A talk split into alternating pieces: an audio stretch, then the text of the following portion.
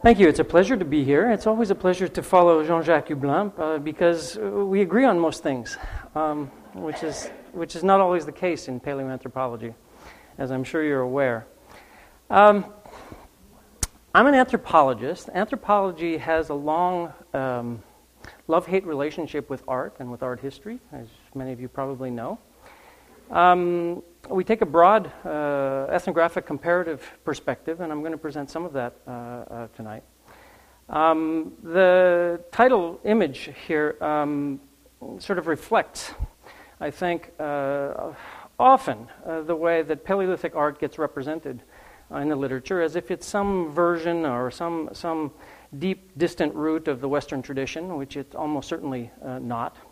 Um, and uh, it also provides, I think, a very false picture of context, uh, which we know a lot about. We don't have to imagine, we know a lot about uh, for the Paleolithic record. So um, I'm going to show you some nice images uh, a, little, a little later on. It would be too easy to show you nice images and have you ooh and ah about Paleolithic art. You all have seen photographs of Lascaux and Chauvet and all that, and you'll see some of those uh, in, in, a few minutes.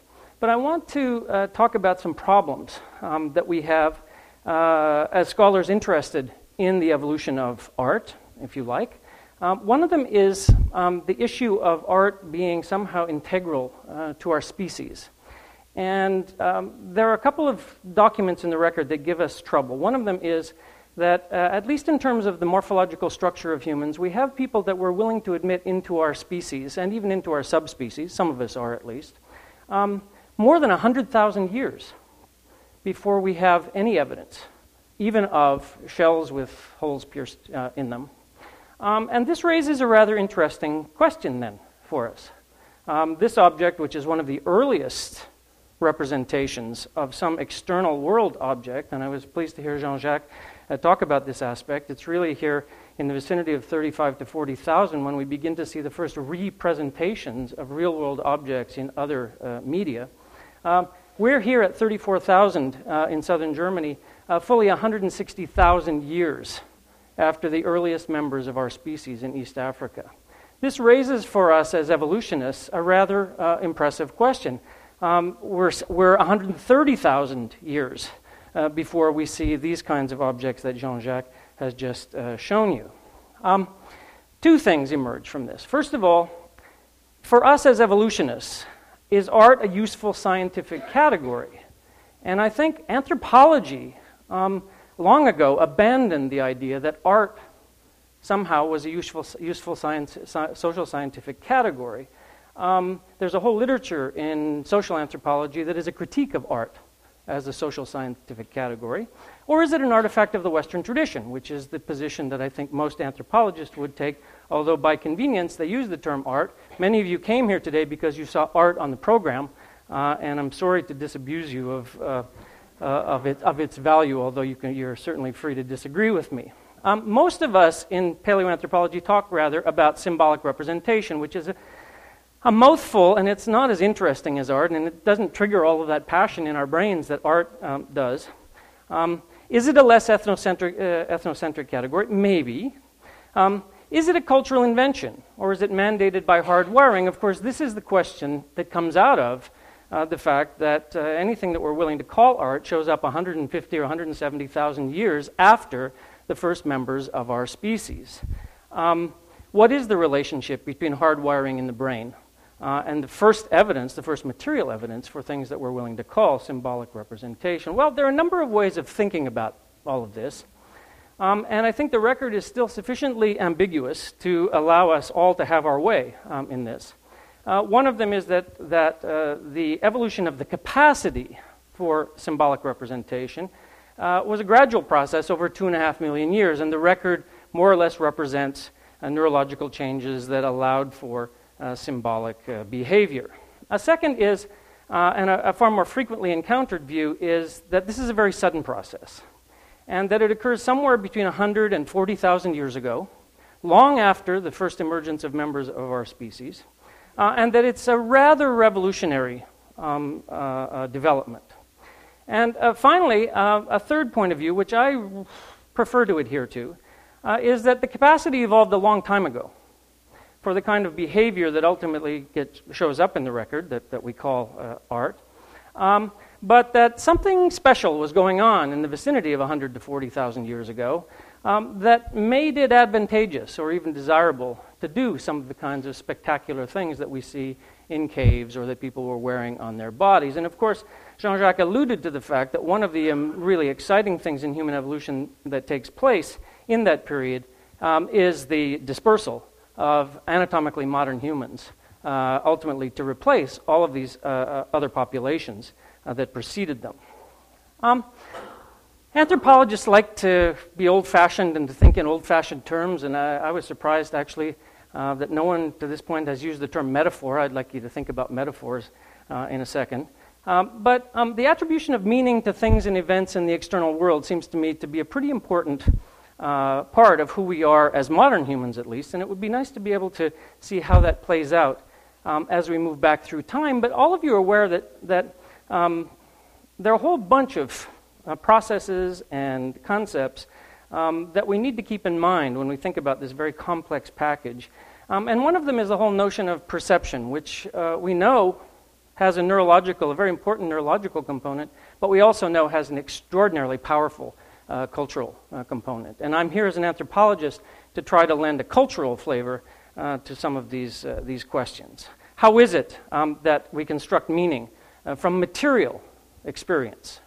Carolyn Blumer a, was interested in the visual, and some of you have been very interested in the visual, but what about the material? Because we're not always operating um, in, in something that we can consider to be the visual medium. So, how do we go from that real world uh, out there with woolly mammoths ro- roaming around and people watching them to the one in which, deep in a cave, you find a miniature sculpture, uh, which we recognize as a, as a woolly mammoth? What is that process um, anyway? Um, and how does it fit into evolutionary perspectives? Well, I don't have to remind you how important culture is. Uh, culture, uh, in many ways, conditions your very perception of sounds and smells and other kinds of things. Uh, I do want to give you some examples that are relevant to, um, to our current, uh, the current uh, subject uh, here. Um, and you can read any of this in, in any basic psychology of visual perception textbook. You know that you don't hear vibrations or feel vibrations in your eardrums, you hear sounds. Um, so you know that perception uh, is, is very uh, deeply involved, and cultural perception is very deeply involved in immediately transforming what you perceive sensorially uh, into some sort of meaningful experience. But how do we think about all this? How would we best, think about the relationship between perception and symbolic representation? Um, representing what one perceives in nature, uh, for example. And there are lots of terms that have been used. The, the terms that this symposium has, has found useful are art and, and aesthetics. Um, but uh, read, um, if any of you are trained in art history, you probably had the Janson textbook. I understand last, uh, just last week that our art history students at NYU st- are still suffering through Janson um, after all of these years. I think it's in like the 17th edition or something like that, and he's been dead for how, I don't know how many decades. Um, but um, how best, what concepts can we forge to understand uh, this record? When does symbolic representation become art? Um, and should we care? As people interested in the evolution of symbolism, should we care? Is art so embedded in our thing um, that uh, we get lost in the fact that it may not have been the thing about the past at all? Uh, and uh, if you've read any amount of ethnography at all, you know that we are actually one of the rare uh, cultural traditions in which there's actually a word uh, for art. Um, and that raises another question. What do we do about cultures that produce things that we call art that don't even have a word for the category? Right? What is this thing, uh, art, anyway?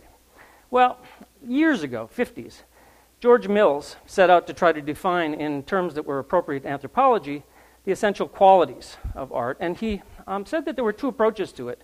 One was in its formal organization, which is usually the approach of traditional uh, art history, and the other was in its metaphorical potential. And I'd like to spend just a little time on metaphor because I think that's really a critical part of what's going on um, here. You can see that Mills was no um, enemy of, of notions of art, he was trying to, to make sense of it. Uh, and he described it as controlled qualitative experience. But how do we control the qualitative experience of others? How do we evoke for them uh, what we intend uh, in something? Well, often we refer to this as art, and you can see Janson uh, doing backflips here to try to salvage the concept even in art history.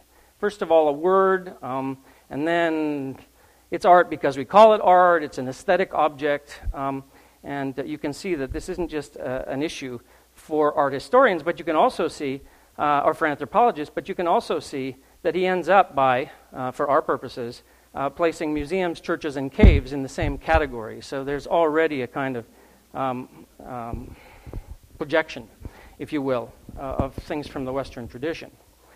These are some of the premises of traditional art history, and you'll be insulted by these if you're an art historian because they're really a traditional art history. Um, I don't know why we get that version at NYU, but, um, but, but we do. Uh, and it's much more about appreciation and connoisseurship than it is about about real uh, art history. But you'll recognize all of these things that art is about genius, it's about urges, um, it's about fulfilling innate needs. Um, and all of these remain to be situated. Some of you have tried very nicely, I think, to situate these in the brain, and that's, that's, that's great. We should be doing that. Um, but traditionally, none of these things have been situated in a way that makes them really appropriate to a scientific uh, approach. And then, of course, there's all this stuff about different categories of art. Um, craftsmen make, artists create, right? You've heard that one before. Fine art or pure art is to be distinguished from applied art. Well, what are our Paleolithic people doing? What are those Chauvet people doing? Are they doing fine art? Are they doing pure art? Are they doing applied art if, they're, if it's magic? Um, or is it just craft? And what are those pierced teeth? Um, if they're jewelry, are they art? Do we care about them then? How do we include them in our uh, approach to things? Um, just an example from Janson. I always pick on poor Janson. Um, I should probably pick on living people because they can stand up for themselves. But um, Janson spent a lot of time writing about, not a lot of time, he spent a page and a half. Um, well, you know his book, um, writing about Altamira. And uh, this is a very famous uh, image from Altamira that he wrote about. And this was what he wrote about it. Um, using terms like wonderful wounded bison, dying animal, collapsed on the ground, vivid, lifelike, keen observation, assured vigorous outlines, subtly controlled shading, bulk and roundness, power, dignity, agony. Um, this is a 13,000 year old painting uh, to which, which is being made to carry an enormous amount of subjective baggage, right? And, and I don't mean to pick on him, I just mean to, to um, uh, to give a sense that there's a very real danger in, uh, in being affected by places like Altamira in a way that simply allows us to fulfill all of our own cultural uh, expectations and assumptions. Well, this is the real bison from Altamira, and this is its context. And of course, what uh, uh, Janson doesn't tell you is oh, a whole bunch of stuff he doesn't tell you. You don't want to read all this, but he tells you, it doesn't tell you a whole bunch of stuff but including the fact that inserted, that first of all, the bison is part of a panel with uh, 27 other bison, uh, but secondly, that in and among the animals, the painted animals, are more than 70 engraved animals that are not the same species as the ones that are painted. Right? And secondly, it's not on the wall of a cave, as Janson says, it's on the ceiling, which changes your experience of it rather dramatically. So, one of the things that a modern paleoanthropology does first and foremost um, is to try to, as best as archaeology can, contextualize these things before jumping to these uh, kinds of, uh, of, uh, uh of, descriptions that already have interpretation built uh, fundamentally um, into them. Okay, so, well, you know, all know that anthropology is about other cultures and that, that we always disprove people's claims by saying, oh, some culture somewhere in the central desert of Australia does it this way, so that proves that it's not universal. But um, in many cases, that argument is justified. Um, and uh, I'd like to just explore a little bit this business of, of metaphor, um, which uh, art historians uh, and uh, Aristotelians uh, have seen as a rather important and, and interesting aspect. And for me, in much of what is Paleolithic, so called Paleolithic art, much of it I think can be categorized as something that is evocative in a metaphorical way. That is, the images make reference to something that is not inherent in um, the, uh, the images. Um, Well, some old things by Lakoff and Johnson, which I think are really good, um, that show just to what degree metaphors structure our very understanding or grasping of, uh, the, uh, of the world around us. The most intangible things we grasp by metaphors that refer to the most tangible things. And I suspect that that's what's going on. Right? This fa- falls very nicely into one of the, the presentations we had uh, this morning, but I just I beg of you to seek the relationship between the images that you have here and that, all that emotional stuff that they evoke for you. There is nothing inherent in the image on the upper left uh, that has anything to do with love whatsoever, except in a particular cultural context with a particular set of accepted metaphors. Right? And the same thing could be said of the other image itself. So, what's that got to do with Paleolithic art? Well, it has a lot to do with Paleolithic art. What's actually being represented, represented, on the walls of places like Lascaux and Chauvet? Well, it's hard to know. Um, the, uh, it's very clear that certain uh, animal species are being selected for. Um, they most often have nothing to do with the animals that are being eaten. They're animals that are being thought about and represented. Um, we often have the associations of particular species in a very structured way. There are something like 16 horses in this panel uh, many of them underlying uh, this rather large uh, aurochs.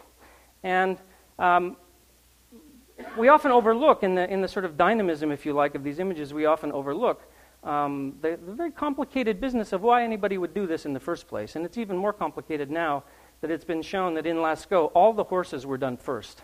They went through the entire cave, painted all the horses, and then they inserted the other animals in around them. So, what are these relationships? Well, we have those right?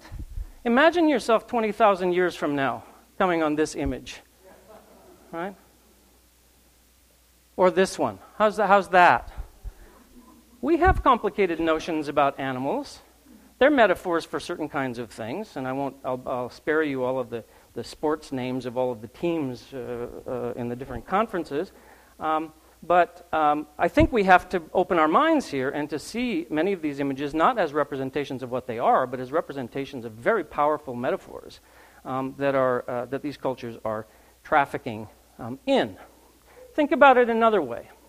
Think about it in the way of what animals actually mean to you, right?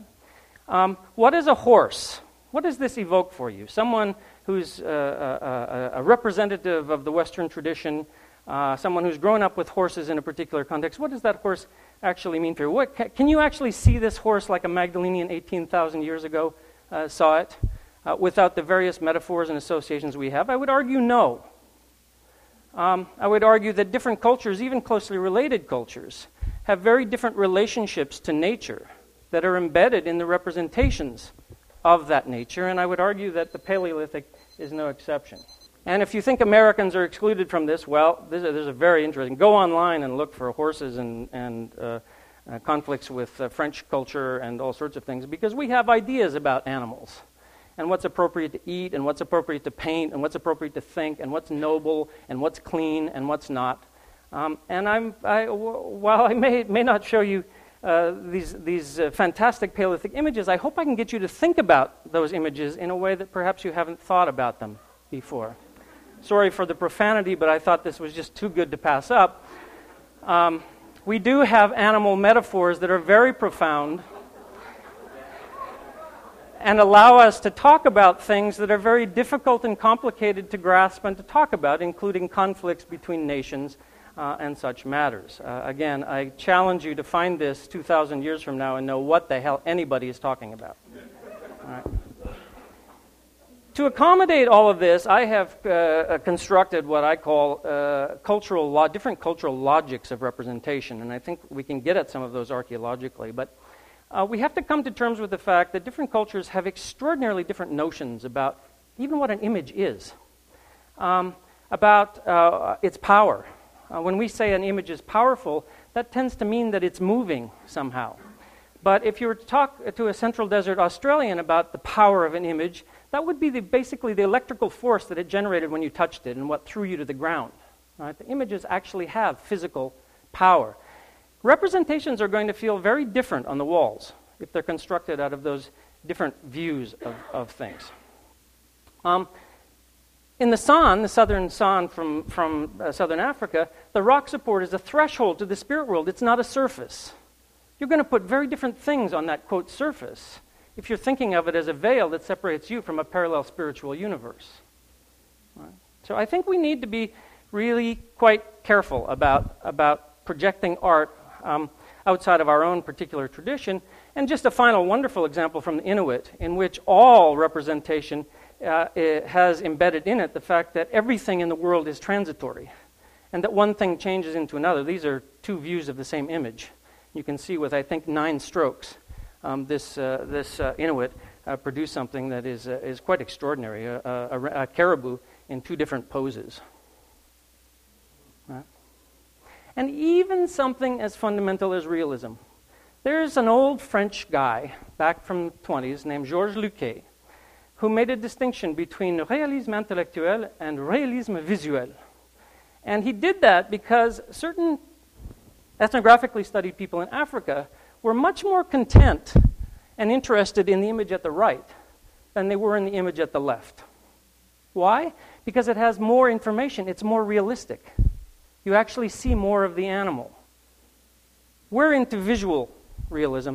A lot of other cultures are into another kind of realism that we need to be careful about not, uh, not ignoring. And finally, let me just show you some very nice uh, images from the Grotte Chauvet uh, but let's keep something in mind while we're doing that. These are deep, dark caves. What is a cave? We have a certain metaphor for caves, even. Um, and uh, I often say to my students that if we knew what caves were to Paleolithic people, we'd know, we'd be halfway to knowing why they were down there and why, why they were painting what they were painting um, on the walls uh, 32,000 uh, years ago. A final example to, uh, uh, I think, to, to make you even more uncomfortable um, which is that uh, in this image has been reproduced in a lot of uh, uh, art textbooks recently. It's from Chauvet. It's a particular piece of a particular panel, and it's often described as a frieze of painted horses.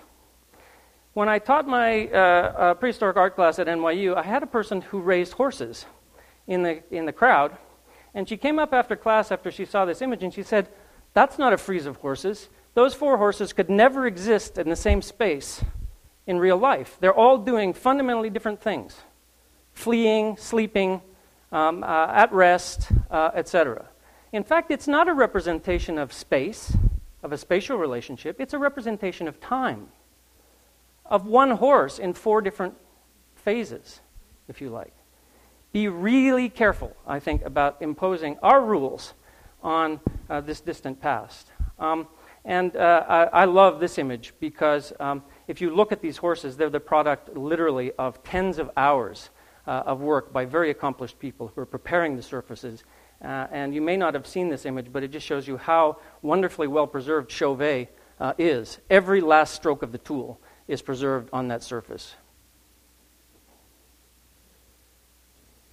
And then there's the thing to close about the, the combinations and the associations of things that fall beyond I think, for the moment, our comprehension. What is the relationship on the same panel between a lion in profile, a bison in profile, and the lower legs and, and sexual anatomy of a human woman?